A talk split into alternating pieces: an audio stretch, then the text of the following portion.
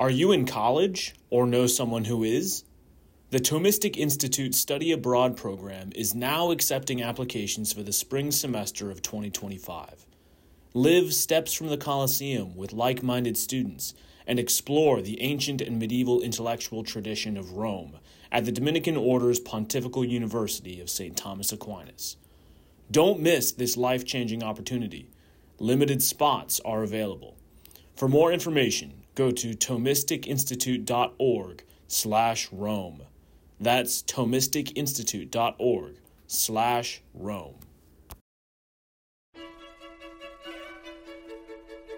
Welcome to the Thomistic Institute podcast. Our mission is to promote the Catholic intellectual tradition in the university, the church, and the wider public square. The lectures on this podcast are organized by university students at Thomistic Institute chapters around the world. To learn more and to attend these events, visit us at thomisticinstitute.org.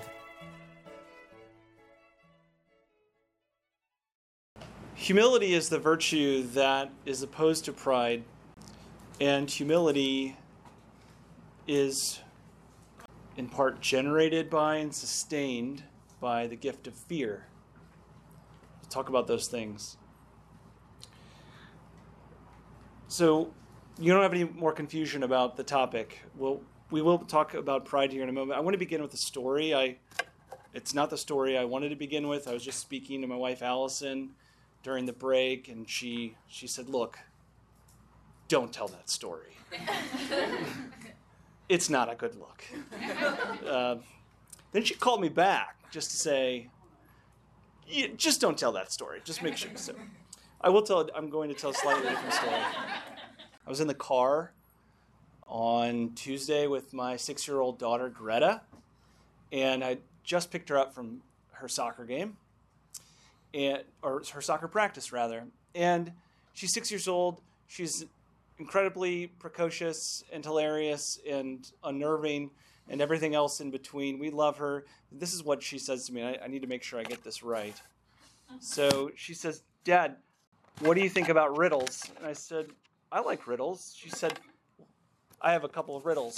Uh, she first said, So if you have 100 bricks on a plane, and one falls off, how many are left?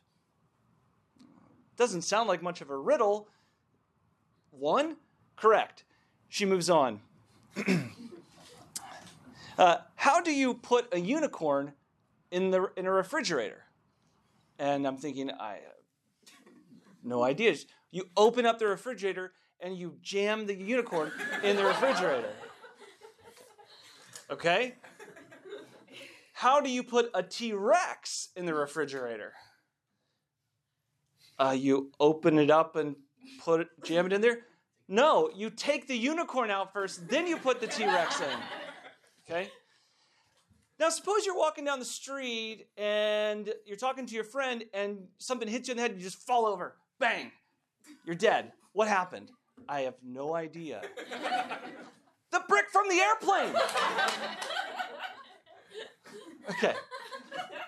Uh, I, I, was later explaining all this to Allison, thinking, you know, uh, yeah, she has a very interesting approach and sequence here. She was she was saying, you know, she, I, I I just have to think that she's heard this somewhere. There's something she's recounting to you, but it's just bits and pieces. It's kind of broken fragments. You know, maybe we'll get the full story one day. And I think we are like that. We have a lot of fragments of the truth about who we are. We, uh, we, are, we are just showered in the truth of Holy Scripture and in the preaching of the Word. And there's a devotion for every day of the week times 10. You just can't do them all. This is what happened. You find out you become Catholic and whoa, you know, you've really, you, you can't do it all. But we are be, constantly being reminded, uh, insofar as we're hearing the word preached, insofar as we are in fellowship with other Christians, we are, we are given a, the opportunity to collect and gather up the truth about ourselves, but we walk around with fragments, bits and pieces. And when we try to string them together into something coherent, it, our efforts sound a little bit more like Greta's than we'd like to admit. And so, what I thought I would begin with this afternoon is just with a, a list of literal fragments. And we won't be able to go through all of them. We won't even go through most of them. We'll look at a couple. My goal here is to uh, is to help us get clear on who we are, to help you get clear on who you are. so, everything I have to say in what follows, it, it, insofar as I'm concerned, is either informed by through direct study or or otherwise indirectly shaped or at least consonant with the teaching of St. Thomas Aquinas, who I, I look to as a teacher. And I'll begin here just with a couple of points that, that I want you to hear very distinctly before we consider the witness of Holy Scripture. So, St. Thomas Aquinas, the metaphysician, the commentator on Aristotle, the king of syllogisms, the lumbering, aloof, or supposedly aloof saint, this very same St. Thomas Aquinas says, For in this way we must accept the words of Christ which are spoken in the Scriptures as if we were hearing them from the mouth of the Lord Himself. For He Himself says in Mark 13 37, What I say to you, I say to all, watch. Now, you could render that word watch in a couple of different ways, and there's a particularly terrible and sad irony in, in uh, the way that uh, we, this goes missing for us today. You might, you might render this word watch here as stay awake. Like, stay woke. You know, you could be asleep. You could walk through this life asleep. You know? Stay awake. Be watchful. The words I speak here, I speak to everyone. I speak to you. So that's that's St. Thomas's understanding of Holy Scripture. It's a very it's it's a very traditional idea. It's Aquinas notes here, it, it emerges out of Scripture itself. When we hear the Word of God, we hear the Word of God. It's the Word of God. Second quote The speech with which the Lord speaks to us in the Scriptures has the same weight of authority as if the words were uttered by the mouth of the Savior himself. It's like he's saying, what Jesus says to says to his disciples, he says to you, insofar as you're his disciple. Now, there's another way in which God speaks, however. Thomas goes on. Another way in which God speaks inwardly or interiorly, according to the words of Psalm 84 I will hear what the Lord God speaks in me, which speech is indeed preferred to any external speech. Okay. So, the idea behind this passage is that the Word of God, Holy Scripture, when read, is in fact the Word of God, and then there is another kind of speech by which the God, by which our God, our Lord, speaks to us, speaks to you in that exterior speech. God speaks to you interiorly. As the psalmist says, I will hear what the Lord God says in me. So I have here the 32 passages that ChatGPT thinks that. Um, that no, that's a joke. That's a joke. It's a joke. Come on, it's the after. All right. My, uh, what I want to do now is just, I mean, at random, I want to draw your attention to a couple of passages that if we take Aquinas's way of seeing Scripture seriously and adopt it as our own, uh, will inform our, our, own, our own lives. Even now, as I read these passages, I want you to hear, not both what I'm saying, but hear what the Lord God speaks in you. How about this one? Number two, 1 Peter 2nd, uh, uh, chapter 2, verse 9. But you are a chosen race, a royal priesthood, a holy nation, God's own people, that you may declare the wonderful deeds of him who called you out of darkness into his marvelous light. How about this one? He chose us in him before the foundation of the world, that, he, that we should be holy and blameless before him. He destined us in love to be his sons through Jesus Christ, according to the purpose of his will.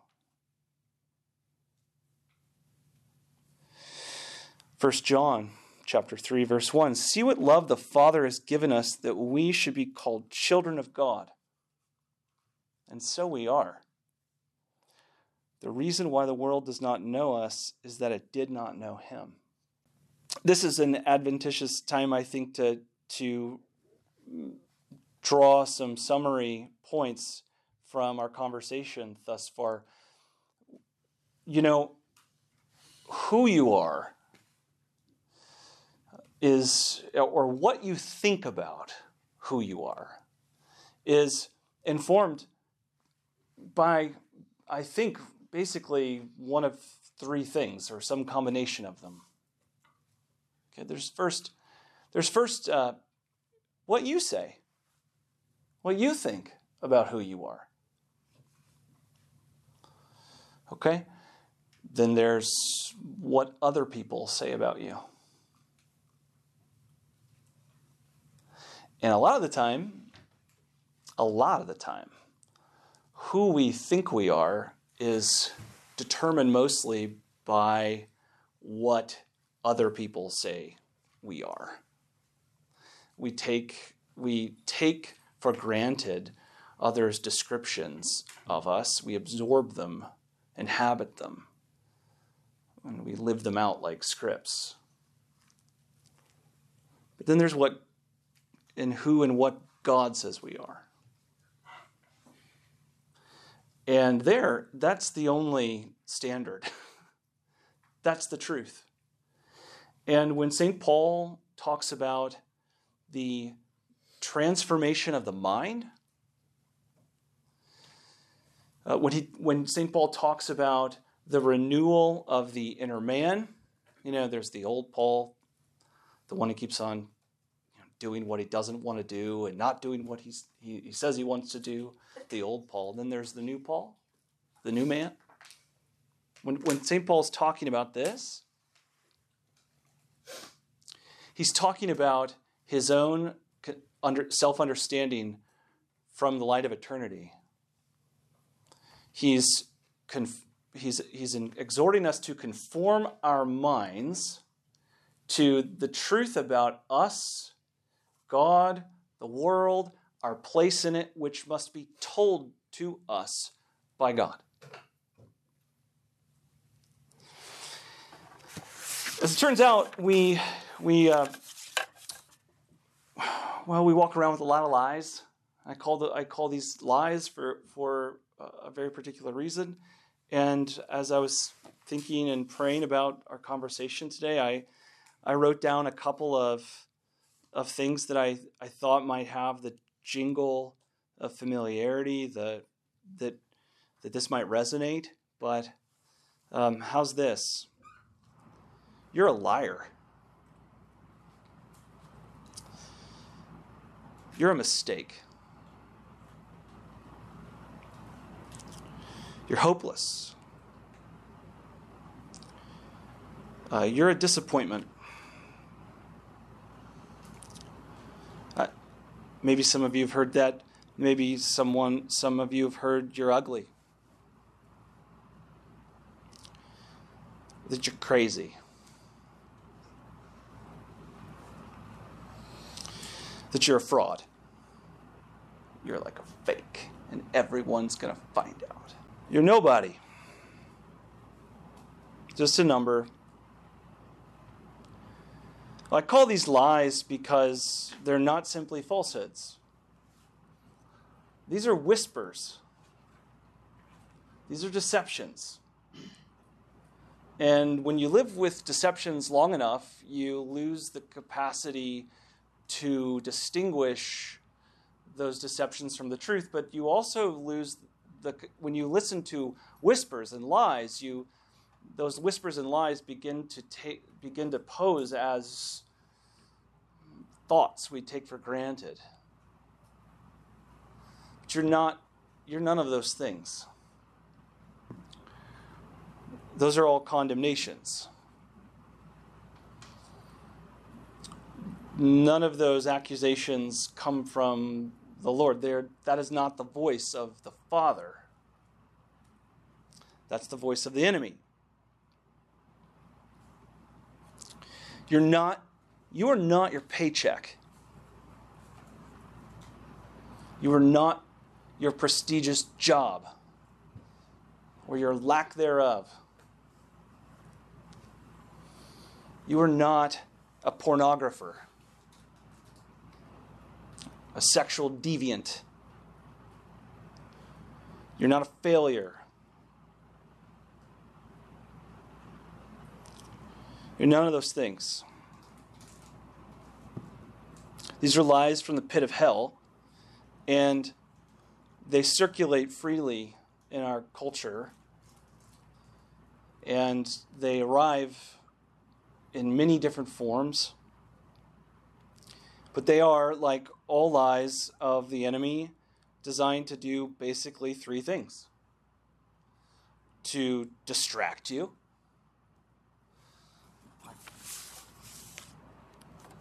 I think I could fill I think I could fill many pages with passages like these. But these lies are meant to distract you from the truth about who you are. They're meant to divide you from one another, from yourselves. I mean, self isolation is a kind of division, you know. It's you and everybody else. Me over here, everyone else over there. The world is trying to get you. That's a lie. I mean, it. Well, at least the way you're thinking about it, it is. Okay? These are lies. And so, what we have to do is to take up the Word of God. We have to write these, these words on our foreheads, so to speak. We have to um, store them up in our hearts. We have to cherish them. We have to, I mean, you learned your times tables. I was, you know, like what's nine times nine? Anybody? All of you. Yeah, okay, good. All right. Okay. But you know that. And there you know, you know, you can go you can go all day with this stuff. You know 15 quotes from the Big Lebowski. But how many how much of Holy Scripture? I mean maybe maybe that I'm dating myself here. The Big Lebowski is a movie that came out when I was a young person. And all my okay? All right? Don't just stick with me, please. Stick with me. This question about who we are, I think, has to be answered as, as Father James answered it for us this morning in terms of a story. You know, the question of an I or a you or a we is a narrative question that really, really can't be answered in human terms without also posing a, number of questions. And let's just say they can all be distilled, or at least most of them can be distilled to a small handful of questions. So one question would be, in addition to who you who are you, where are you? As in, what at what point in the story are you? Where or when are you?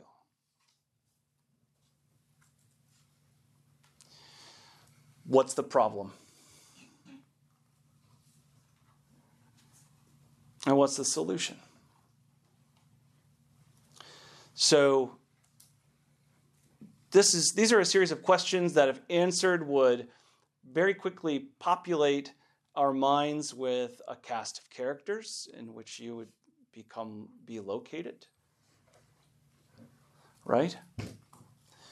And there would be a story that, that could be told and has been told and, and will be told again and for all eternity about the saving work of Jesus Christ, the God man,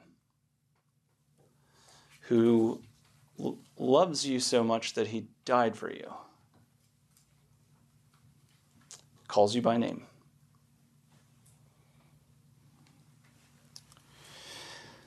What gets in the way of our believing this story? Well, I've already suggested that we are very easily distracted, weighed down, confused by what are not merely falsehoods, but in fact a sequence of artfully contrived lies. But there's another source of confusion, another lie, in fact, that sounds a little bit different than the lies that I was enumerating earlier. And strangely, if some of those lies sounded familiar, precisely as lies, you may recognize some of these too. How about this one? You're the greatest. You are the best.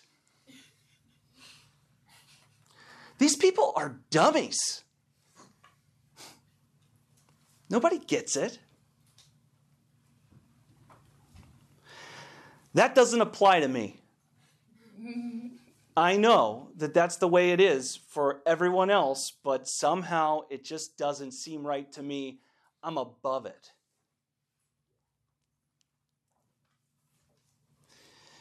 Um, how about this one? All those people who hurt you, you're better than them. And they're all going to know it. Is that okay?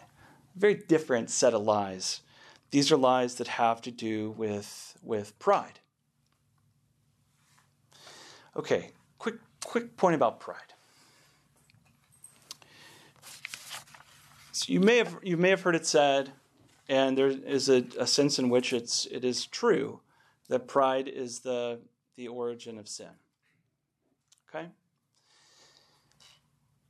But strictly speaking, uh, uh, according to Thomas, and, and, uh, and I think, in fact, it's not the case. If, if, we, if we're saying here that every sin we commit is motivated by pride, uh, this, this loses its explanatory purchase. We, because it's in fact simply not the case that all of our sins are motivated by pride. Some of them are motivated by weakness, some of them are motivated by ignorance. Some of them are motivated by just entrenched vice or malice. You know, you just you have bad habits. I, I have bad habits. You know, I mean, there. I mean, there are sins that just become routine. Okay, but then there there are sins of pride. Sins that are motivated specifically by this uh, a, a, felt sense of one's own superiority, one's own, one's own excellence. And that's what pride is, most fundamentally. It's an inordinate desire for one's own excellence. that being said, so let me just say one other quick point before I talk for a moment about the, the, the nature of pride the dangers of pride and the effects of pride. So I just said that pride is not the motivating cause of every sin whatsoever. That being said, it's also the case that the very the nature of pride okay, is so proximate to the nature of sin itself. Okay, remember that that uh, that pathology that we were talking about this morning, and the the effects of original sin, malice, ignorance, weakness, and all these things. The nature of pride is so nearly coincident with the nature of sin that it's very, at least highly probable that all of us will at one point or another in some season of life be tempted by or struggle with? Pride. The inordinate desire for one's own excellence. so let me just parse that for a minute, that definition, before I talk about the uh, dangers of pride and its effects, and, and then we'll, we'll have something to say about identity. Okay? So here's the first thing pride. It's the inordinate desire for one's own excellence. There are two words here that can be glossed briefly. The first is inordinate. So, it is not always wrong to experience gratification in one's achievements. There is nothing, it is no part of virtue to deny one's own gifts, to deny that one has these particular gifts, or to, um, to exaggerate one's flaws or faults. Okay? Can't be any part of virtue to, to say or do things that do not accord with the truth of the matter. What pride is, is it's is an inordinate. It is a misfiring, a short circuited, a defective desire for one's own excellence. We want more recognition, more, more power, more praise than we are due. The second term to be glossed in the definition is excellence. So sometimes St. Thomas will speak of excellence and goodness coincidentally, so that these are basic synonyms, but in, when he's speaking of pride, he's actually drawing a subtle distinction between goodness and excellence. Your goodness is like think of think of yourself. Forget all the lies and just think you're not nothing, okay? You're child of God. You've been given, indwelled by the Trinity. You are made new. You are born again from above. You are endowed with graces and gifts, and they're good and beautiful.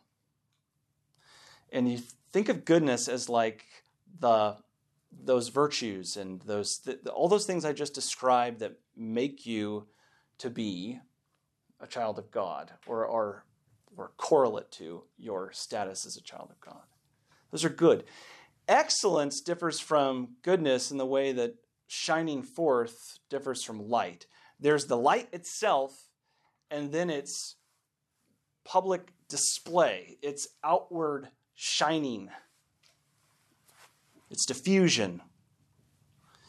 And what pride has to do with specifically is inordinate desire for one's own excellence. It's not simply the it's not simply a desire for or a, a kind of infatuation or um, enchantment with one's own person, one's capacities or imagined capacities. It's a kind of infatuation with a, a an inordinate clinging to the public manifestation of one's own excellence. Uh, now, we could pause here to distinguish pride from vainglory. I'm not going to do that. They, they, these are different things, but it may sound like to you that I, we were talking about vanity earlier. Okay? But I'm, I'm here describing pride. Okay. Here's the thing about pride. And my proposal is, again, that, that you may not have a lot of pride, but you might have a little bit, and well, you, pro- you probably have a little bit of pride, or it's this it's something that is familiar to you that you've known as a temptation and that you uh, are actively or or would like to actively be um, in prayer about with respect to your sanctification. It's, it's common enough. Here's the thing pride is, has a couple of effects. Well, numerous effects if we, if we take seriously the idea that pride is the kind of it's not even a capital vice or a, one of the deadly sins. It's more like the thing from which all the deadly sins can can emerge. But it has many effects. But the ones I'm thinking about here, and uh, the principal effects of pride, as St. Thomas describes them, are, are, are twofold. First is it's the refusal to submit one's mind and heart to divine truth. So I can I can make handouts for you. We can talk about them. We can uh, we can commit them to memory. But you have to be prepared. And if you are struggling with pride, you may struggle to cleave to the words of Scripture, to the Word of God.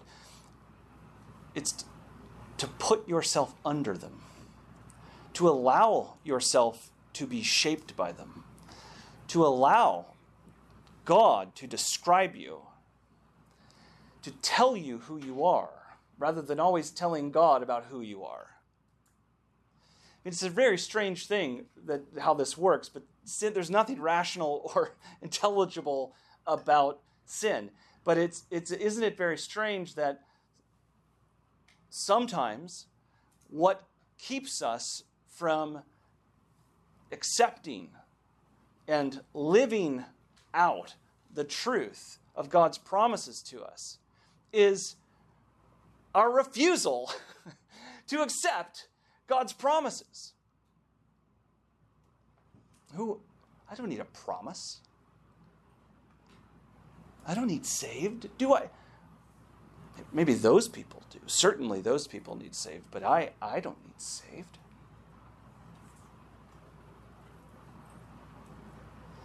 Another effect of pride that interferes with our conforming uh, our minds to the truth of God is, is, uh, is downstream of this first effect. And Thomas draws a distinction between two kinds of knowledge. There's knowledge of the truth, properly so called. Someone asked a question about this earlier. Okay? You can know stuff. I know lots of stuff. I have a, you know, it's like my job. That's my, it is. It's, it, okay? Yeah. Um, but it's not every day that I can savor what I know. Do you know what I'm talking about? Thomas calls this uh, affective knowledge. I'll give you the Latin later if you want, want it, but it's, he, this, is, this is his phrase affective knowledge. Pride keeps us from savoring, from tasting the sweetness of the truth. We can't, we, we refuse to submit to it. And by refusing to submit to it, we separate ourselves from it.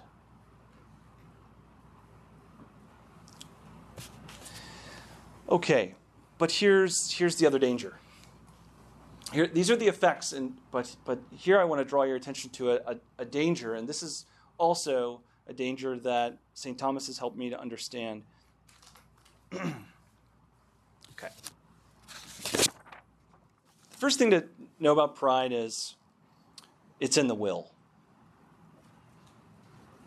Now, strangely, it has to do with a number of malformed judgments, falsehoods, which I suggested earlier, some of which are consequent to actual lies. Okay, we we have a collection of judgments about ourselves and our relation to others that are false and we we cleave to or have a, or become infatuated with our own gifts in light of those judgments. Nevertheless, pride's something that's in the will. It's a defect of desire. It has to do with mal, with a, a malformed um, understanding of, of who one is, but more fundamentally, it's about what we want.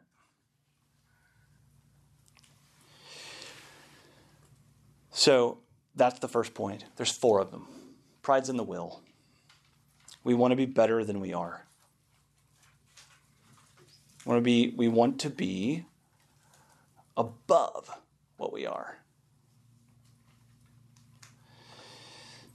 The key word here being one. The second point is a point that Thomas makes that has to, it's a, kind of an anthropological note about human beings. It's like you know, if you were to say be in the jungle studying chimpanzees, you would have a, a book of field notes, and you you'd start to take down little anecdotes about the way these creatures behave. And here's an anecdote about human beings that St. Thomas is aware of, and I think it's true that we're ordinarily ready to believe that what we want to be true really is true. Okay. So, I mean, what's like, have the Cubs ever won a World Series? No. They did. They did. Everyone forgot about it, though. It's been a tough couple of years.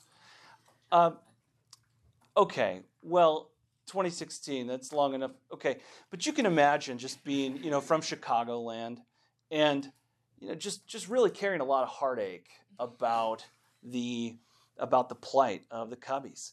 And you, you miss the, the, uh, the World Series and a friend calls you uh, during the game and says, guess what? We just won. We swept the series.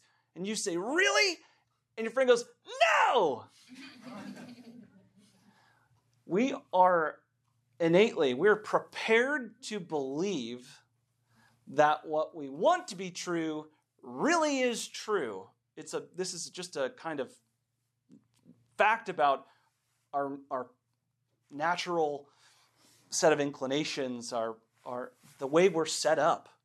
If it weren't this way, it, it would create a lot of bizarre problems in human life. We want to believe in what we wish were true, even if it's not. That's so you take this first point about pride being in the will. You can join that to the second with our propensity to believe what we hope will be the case. And you combine that with a third fact, a third field note about human beings, and that's this we are really bad at enduring pain. We can't do it for very long. So, sorrow, pain, okay, the, the, these things are hard to live with. And we will generally, if we're able to, we will, we will find some way to escape from pain either by distracting ourselves with objects of pleasure, okay, or running from the object of pain, fleeing from it. Take point one, take point two, take point three, and combine them. What, where does that get you? Well, it just so happens now that you're the kind of creature, in light of this pathological uh, uh, stain of original sin, that, that um, that you carry even now, um, or at least it, you carry its effects. You take that and you recognize human beings want, insofar as they're tempted by pride, want to be better than they are. They ordinarily are prepared to believe things that are, are true, even uh, though they're not, though they want them to be. And we flee from pain. Well, what's this mean? We when we desire to be better than we are, And we live with the recognition that what we want for ourselves is different than the truth about ourselves. I want to be the best. I want to be I want more security. I want more money. I want I deserve it. And so on and so forth. I, I, I ought to be married by now. Who this this person um, shouldn't treat me like this. I, I, I, I don't deserve that.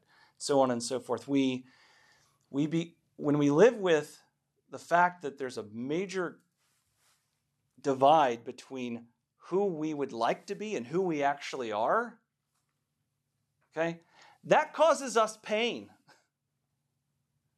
You ever, you know, you ever just felt the pain of, of wishing things were different? Thomas sees that we are so ready to flee from pain and so eager to trick ourselves that when pride becomes entrenched, we actually come to believe that we're better than we are. That's dangerous. That's dangerous. Because here, here the will has done a real number on the intellect. Okay? It's a kind of, it's, a, it's in some sense a kind of re- reversal of the order that God intends for the intellect and will, as, as we were describing here this morning. Okay? So, we ought to see God, ourselves, the world, our place in it, one another, as God sees it. Very often we don't.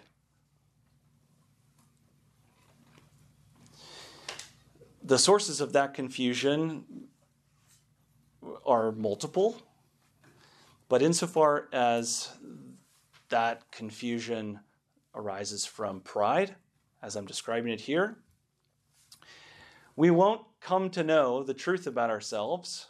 We won't be able to taste the sweetness of the words of Scripture until God does something for us, in us, uh, by rooting out pride. So, what I want to suggest, just to uh, briefly conclude this afternoon, is these questions about identity will remain opaque insofar as we are blinded by our own inordinate desires. What we need is not just to know who we are or be told who we are. We, we really do need God to show us. and we need rescued from our own proclivities. I'm going to talk about that tomorrow. I'm going to talk about humility. I'm going to talk about the gift of fear. I'm going to talk about the grace that God gives us to um, heed the words of Christ, who says, Learn of me, for I'm meek and humble. But I thought we should put a couple of things about pride on the table first. Thanks for listening to this lecture on the Thomistic Institute podcast. The generosity of people like you makes this podcast possible. If you enjoy these talks, please consider showing your support at www.thomisticinstitute.org/donate. Your donation of even a dollar helps us reach more college students and many others with the powerful truths of the faith and it ensures that we can keep publishing top notch lectures on this podcast. Thanks a lot.